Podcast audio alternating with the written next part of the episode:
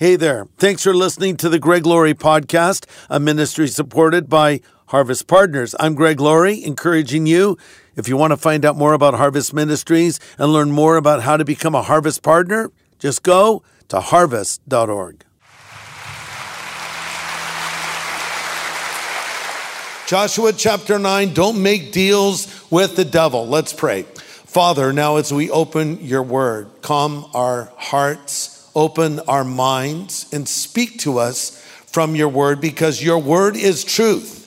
It's truth in a world filled with half truths and outright lies. And your word tells us what to be careful of, what to embrace, how to live, how to think. And we do pray that you'll speak to us now from scripture. We ask this in Jesus' name. Amen. I read a story about a man that adopted a hippo, a hippopotamus, as a pet. He lived in South Africa, and apparently he found it when it was still a calf, and he raised it. He said he would ride it around like a horse and even brush its teeth. And he was quoted to say, He's like a son to me. He also said in an interview, and I quote, People think you can only have relationships with dogs and cats and domestic animals. I have a relationship with the most dangerous animal in Africa, end quote. Famous last words. Have you heard of the little game Hungry Hippos? Unfortunately, this didn't turn out so well for this man because Humphrey the hippo grew from a calf to a menacing creature that ultimately killed him. So that's a very sad outcome. Take away truth, don't make hippos into pets, right? But we can also do the same with sin. You know, maybe what we have what we might describe as a little sin. It's not a problem. We have control of it, but then it grows larger and larger. When we first start playing around with the sin in our minds, it looks like this version of a hippo. But as it gets larger, it turns into this version of a hippo. And then your sin starts taking you over. And that's what I want to talk about today. You know, the Bible doesn't compare the devil to a hippo, though hippos do kill more uh, people in Africa than lions, leopards, elephants, and water buffaloes combined. But still, the Bible compares the devil to a lion. 1 Peter 5 8 says, Stay alert, watch out. Your great enemy, the devil, prowls around like a roaring lion looking for someone to devour. Now, the devil can take many forms. He can come to us as the devil of hell or a fiery dragon, but he can also masquerade as an angel of light. If you don't answer his call at the front door, he'll knock at the back door and he might tunnel up to the floor. He's always looking for a way to get into our lives. Sometimes he'll slither in like a snake. And that is the case here in Joshua chapter 9. Uh, I guess the devil operates by the old adage which says, if you can't beat him, join him. So we see now the story of the Gibeonites. So the Gibeonites from the city of Gibeon was about 25 miles from uh, the camp of Israel. These inhabitants knew they could not defeat Israel. They had heard how God had done miracles on their behalf, opening ultimately uh, first the Red Sea, later the, the Jordan River, and then how they defeated the people of Jericho and how they were defeated, and then came back and defeated the inhabitants of Ai. So these Gibeonites knew they were no match for Israel, so they came up with a strategy. Let's get them to sign a deal with us. We'll pretend like we're coming from a long ways away. That we're not even in this land that they're told by God to conquer. And we can deceive them and they'll give us immunity. So that's how the story begins in Joshua chapter 9, starting in verse 3. But when the people of Gibeon heard what Joshua had done to Jericho and Ai, they resorted to deception to save themselves. They sent ambassadors to Joshua, loading their donkeys with weathered saddlebags, old patched wineskins. They put on worn out patched sandals and ragged clothes, and the bread they took with them was moldy and dry. And when they arrived at the camp of Israel at Gilgal, they told Joshua and the men of Israel, We've come from a distant land, and we ask you to make a peace treaty with us. Well, stop there. Here's point number one if you're taking notes the spiritual battle never stops. Oh, I wish it would. I wish the devil would just take a day off, better yet, a month off, a year off, but he is always out there trying to destroy lives. The Bible describes him as always active, always working, seeking to undermine the work of God. But let me ask you a question Do you find yourself under constant spiritual attack? Do you find yourself being tempted to sin constantly? So much so, you begun to wonder if there's not something wrong with you spiritually. Why is this happening to me? Why am I always getting tempted? You may think it's because you're not doing well as a Christian, but it might be the very opposite. It might be because you're doing extraordinarily well. Therefore, you've become a target for the devil because you are a threat to his kingdom. Remember the story of Job, how all the calamities befell God's servant, not because he was a godless man, but rather because he was a godly man and specifically because the Lord had been bragging on him in heaven and the presence of the angels, Lucifer, also known as the devil, included. Where God said, Have you considered my servant Job a perfect and upright man, one that fears God and shuns evil? The devil said, Oh, yeah, let me have some time with him. So these calamities came upon Job because of his godliness, not his godlessness. So here's my point. If you're getting attacked spiritually, that could be an indication you're on the right track. If you would say to me, Greg, I can't remember the last time I was even tempted, my response would be, well, maybe you're not worth tempting. Maybe you're not a threat to the devil or his kingdom. As the old saying says, you don't kick a dead horse. The spiritual battle is always raging. Don't be surprised by that. Number two, don't make deals with the devil. These Gibeonites were clever. They said they were from a distant land when in reality they were from a city that was around 25 miles away. And in the same way, we have people come in our ranks and they'll claim to be Christians. Oh, I'm, I'm a Christian too. They'll sit next to us and sing the songs with us and carry a Bible as well. And we think, oh, they're believers. Well, I'm not sure. I, I, don't believe you're a Christian just because you say you are. You should not believe I'm a Christian just because I say I am. The Bible says, by their fruit you shall know them. So I look res- for results or evidence in a person's life. Sometimes people come into the church and they say they are seekers, but in reality, they're sneakers. They're not real believers at all. Here's an example Judas Iscariot, the hypocrite extraordinaire.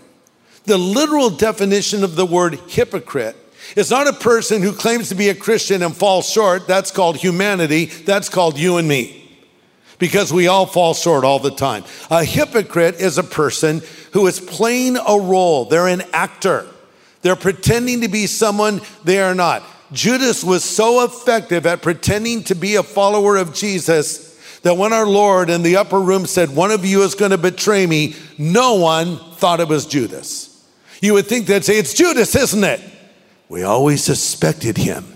We all wear white robes and he wears a black one.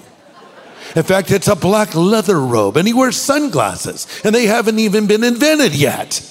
Sinister character lurking in the shadows. It's Judas. No. In fact, to the point they all said, Is it me? No one thought Judas would be the betrayer. I think they should have an award named after him. We have Oscars for acting performances, Emmys for television performances, Grammys for musical performances. We could award the Judas. The Judas this year goes to, and we give it to the person that fooled all of us into thinking they were a believer when they really were not. That's the Gibeonites. They're pretending to be someone they really are not. They wanted Israel to enter into a deal with them, and it was effectively a deal with the devil. And God warned them to not make deals with the inhabitants of the land.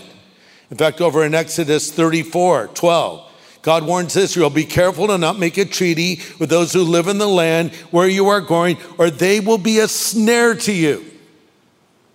And indeed, when we look forward historically, we find that this deal was problematic on many levels.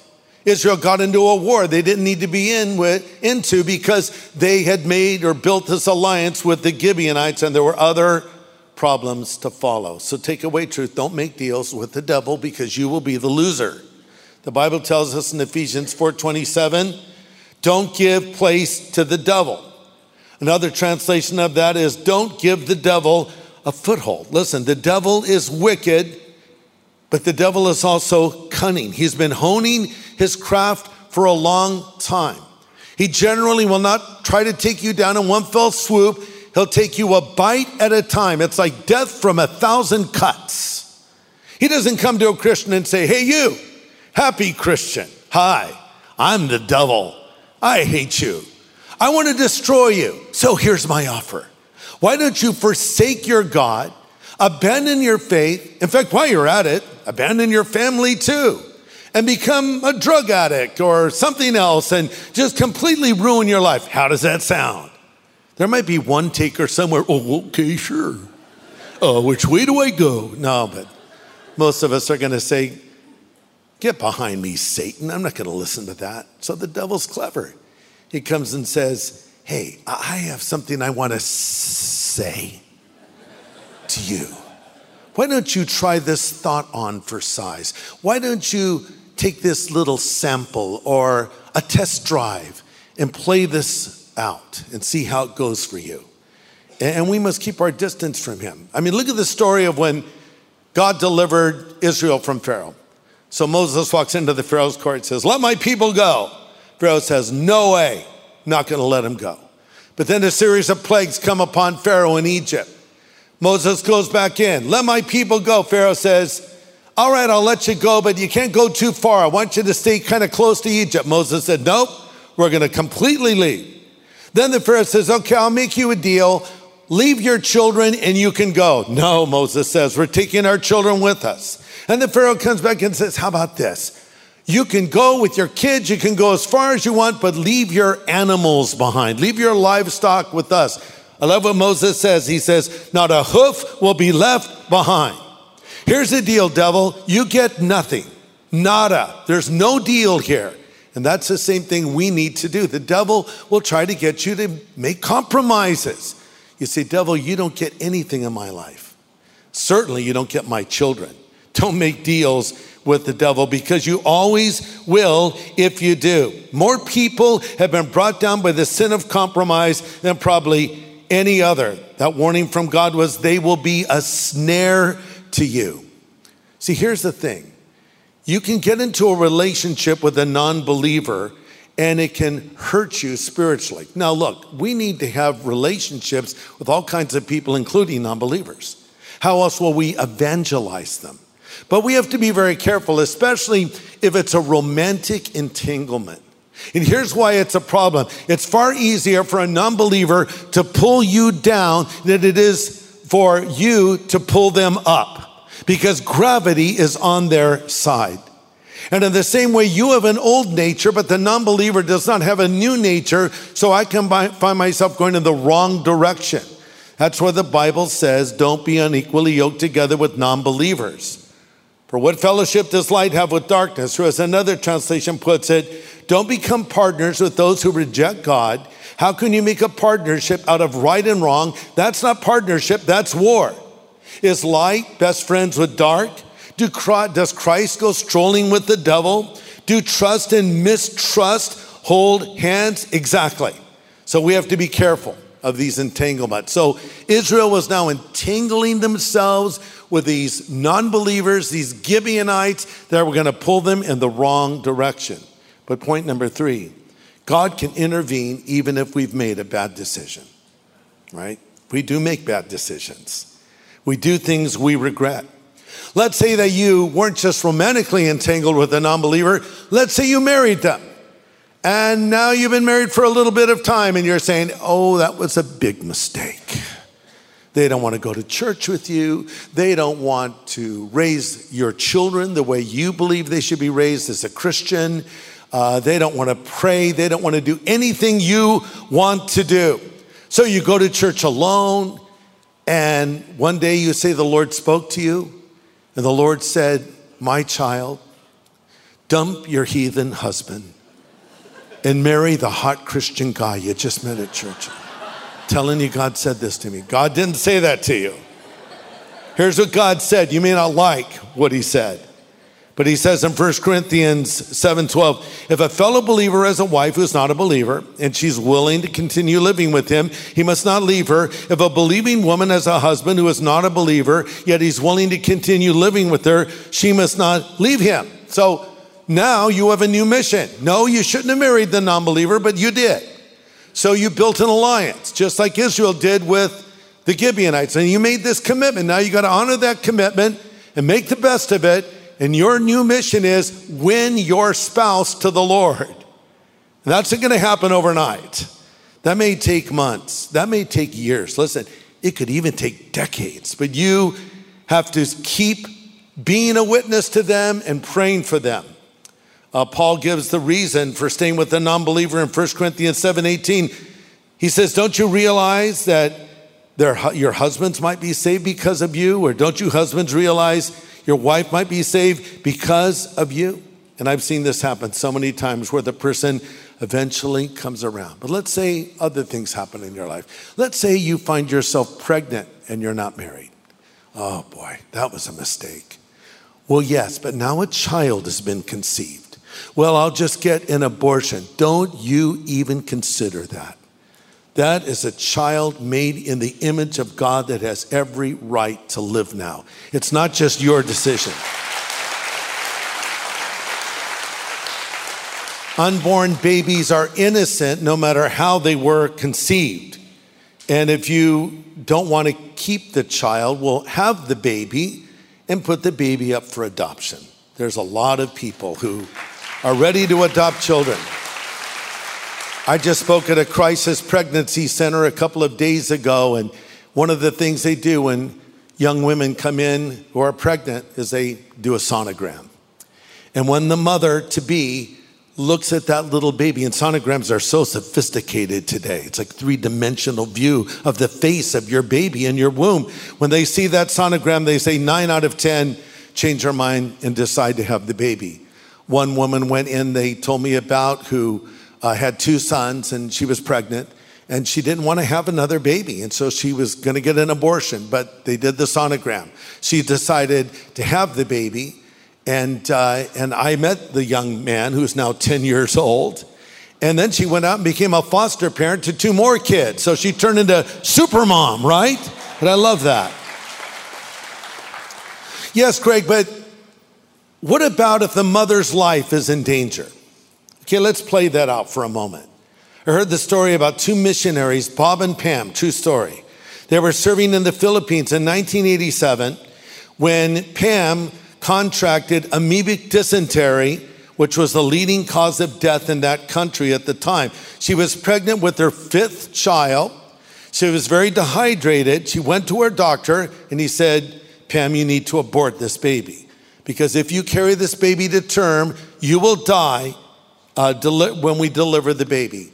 And so Pam, along with her husband, Bob, prayed about it. And as Christians, they said, There's no way we're going to abort this baby. I'm willing to take that risk. And it was not an easy time they went through. Uh, Bob said, We almost lost that baby four times. It's a miracle baby. The baby was born. So they named him Tim. You probably know him best as Tim Tebow. So that's how he came about. Now, let me tell you another story. It's a bit sadder, but very powerful. It's about a young lady from Samoa named Simia Mativa. She was known best as just being called Tiva for short. And by the way, that name means poor thing, Tiva. So Tiva got pregnant, and it turns out she had a blood disease, and there was no cure for it at the time. And she told if she delivered the baby, she would surely die. So her family came and said, You've got to sign the form, tell the doctor to do the abortion.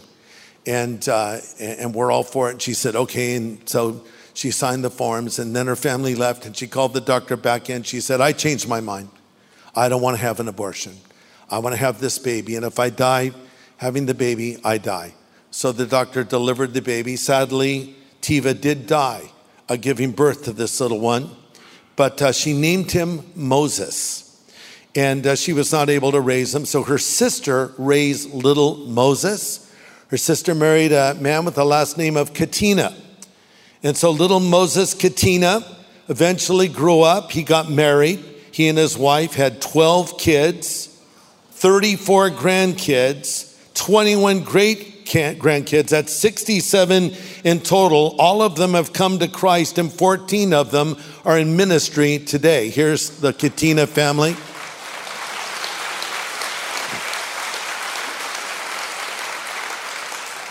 And among those Katinas is a great band that we've had out over the years, the Katinas, right? Remember the Katinas? So all of this happened because of the sacrificial decision of Tiva.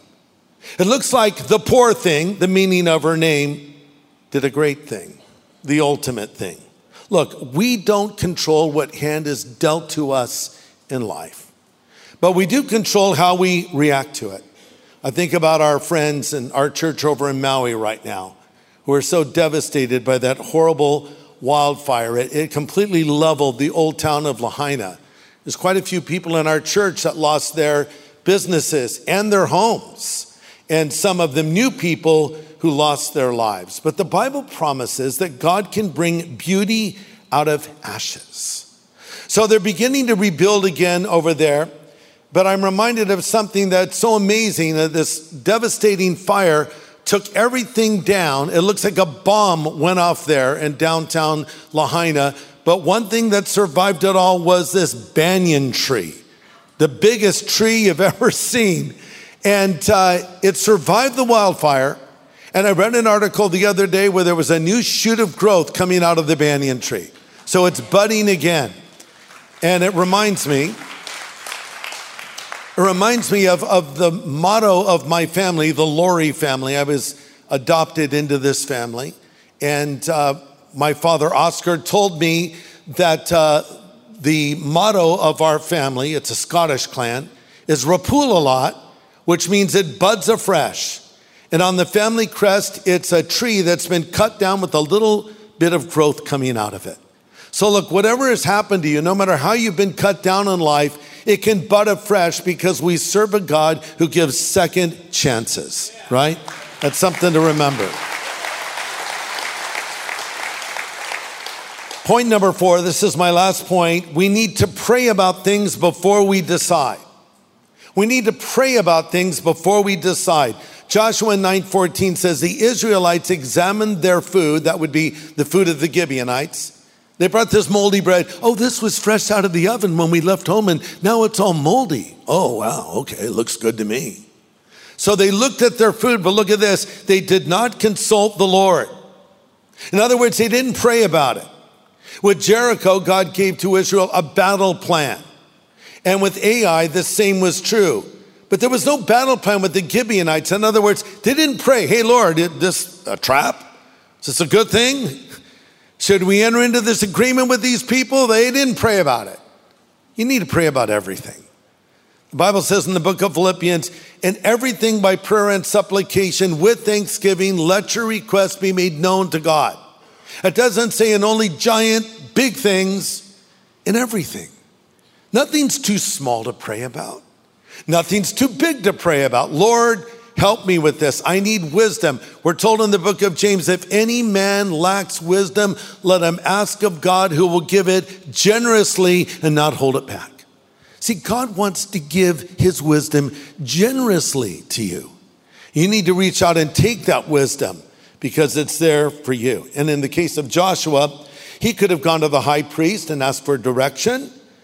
Hey, should we make a deal with these guys? I'm not sure if this is a good thing. No, he didn't do any of that. So that's why it's always good to seek counsel. Seek counsel from godly people, specifically, seek counsel from people that have been around the block a few times. You know, when I was a brand new Christian, I befriended a bunch of adults who were old enough to be my parents. I would like go hang around Chuck Smith. I would hang around others that really helped me. A pastor named Romaine at Calvary Chapel of Costa Mesa, another man named Keith Ritter that became very helpful and influential to me. And then later I met Alan Redpath, who was a great British preacher, and I became friends with Billy Graham and others. I would spend time with them. I would ask them questions. I think when we're young, we want to hang around all the young kids, and that's fine. But I always felt like I could learn so much more from older, godly people. And there's wisdom there. You can ask them questions. It's like you're not the first generation experiencing what you're experiencing.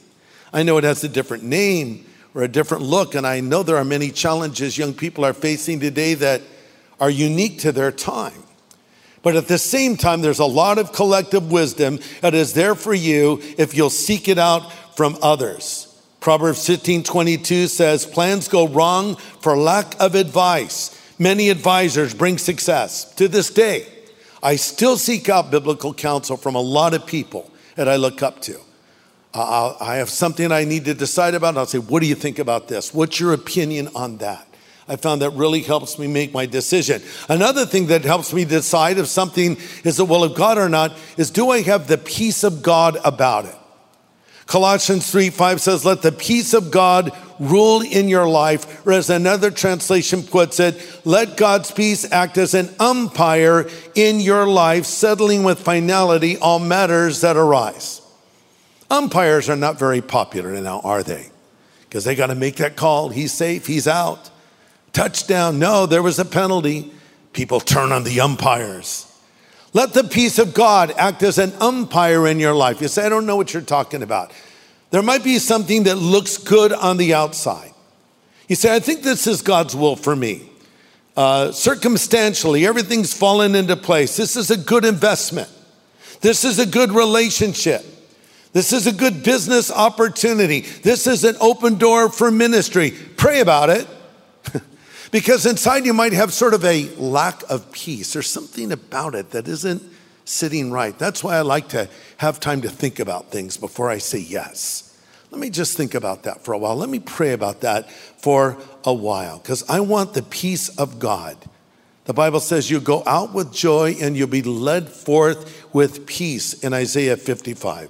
I try not to make rash decisions. So, in closing, the Gibeonites, they didn't have to do this.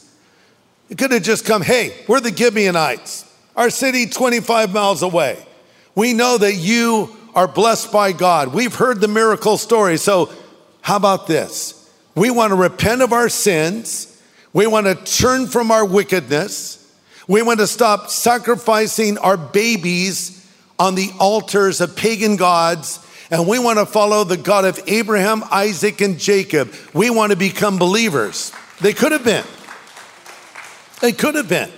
Did God not spare Rahab the harlot?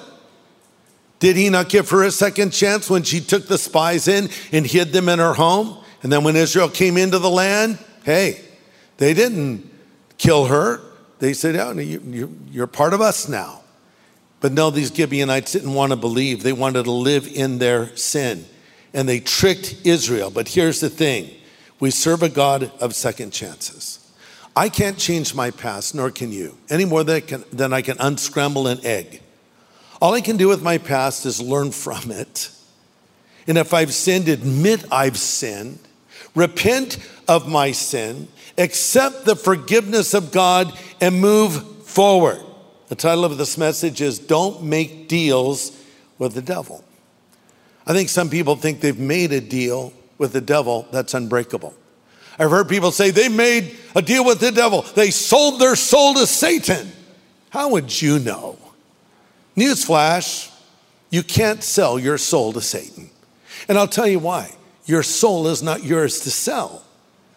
God says, All souls are mine, the soul of the Father and the Son. So I can't sell my soul to the devil or broker some deal with Lucifer where if he gives me this, then he controls me for the rest of my life. Nonsense. All deals are off ever since Jesus Christ died on the cross and broke the power of Satan.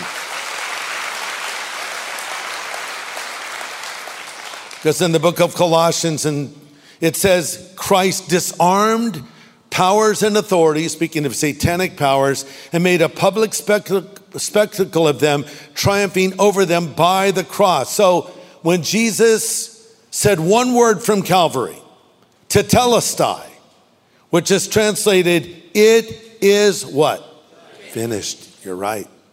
It's finished. What's finished? The power of Satan in your life, the stranglehold of the devil, any addiction that has a grip on you right now, any lifestyle you can't break free from. It is finished. Christ broke that power. Now, do you want that power broken? See, the problem is sometimes we still want to live in that old life. We don't want to be free. But if you want to be free, if you want to be forgiven, if you want a second chance, it's there for you. All you need to say to Satan is, All deals are off. We're done here. You get nothing. Not a hoof will be left behind. You can't have any area of my life at all. The Bible says, Submit to God, resist the devil, and he will flee from you. See, the problem is we don't resist the devil. We have conversations with the devil. You say, What do you mean? Well, we check out what he's offering. Hey, I'd never do it, but just for my knowledge, what is it you're offering? No, no, don't, don't let him do that. Remember when God said to Adam and Eve they could eat of any tree in the garden, but stay away from the tree of the knowledge of good and evil? Pretty clear. Enjoy yourselves. Enjoy my creation. Just stay away from that tree. Scene two Adam and Eve at the tree they shouldn't be by.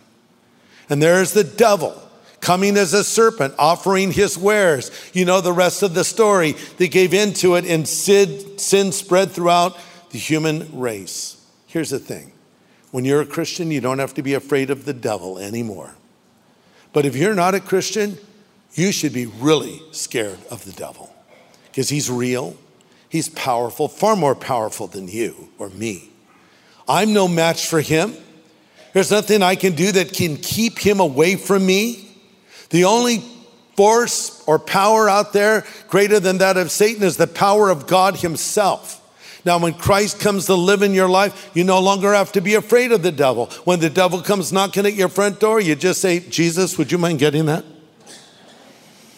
And when the devil says, Oh, okay, I'm, uh, never mind, he'll move on. And here's my question Is Christ living in your life? Maybe I'm talking to somebody today that needs a second chance. Somebody today that is trapped by sin or some kind of an addiction. Someone today that has just made a mess of their life and, and you've tried to fix it and you've only made it worse. Well, you need to turn to the Lord. I love the testimony of Dennis Quaid. You know, Dennis made a lot of mistakes in life and he admits it. And God forgave him of his sin and gave him a second chance. And God will do the same for you as well. But you must admit your sin and turn from it and ask Christ to come into your life. Jesus died on that cross for you and he's standing at the door of your life right now and he's knocking and he's saying, if you'll hear his voice and open the door, he will come in. So, in closing, have you asked Christ to come into your life yet? If not, would you like to? You can do it right here, right now. Let's all bow our heads. Father, speak to every person here, especially those that don't know you. Help them to see their need for Jesus. Help them, Lord, to come to you and believe and find that second chance. Find that forgiveness that you offer to them because of the death of Jesus on the cross. Now, while our heads are bowed and our eyes are closed and we're praying, would you like your sin forgiven? Would you like to know that when you die, you will go to heaven? Would you like a second chance in life? If so, wherever you are, I want you to raise your hand up right now and I'm going to pray for you. Just raise your hand saying, I need Jesus today. I need Christ to come into my life. I need his forgiveness. I need that second chance. Pray for me wherever you are. Lift your hand up and I'll pray for you. God bless you and God bless you. God bless you. Anybody else, wherever you are, God bless you. And you and you. All around the room, I see your hands. God bless all of you. Some of you are watching this screen. Of course, I can't see you, but the Lord sees you. You might raise your hand as well. God bless all of you. Now, you that have raised your hand, you that want Christ in your life, just pray this prayer right where you are after me. Pray these words Lord Jesus, I know that I'm a sinner, but I know that you're the Savior who died on the cross for my sin. I turn from that sin now and I choose to follow you from this moment forward as my Savior and my Lord, as my God and my friend. I pray this in Jesus' name.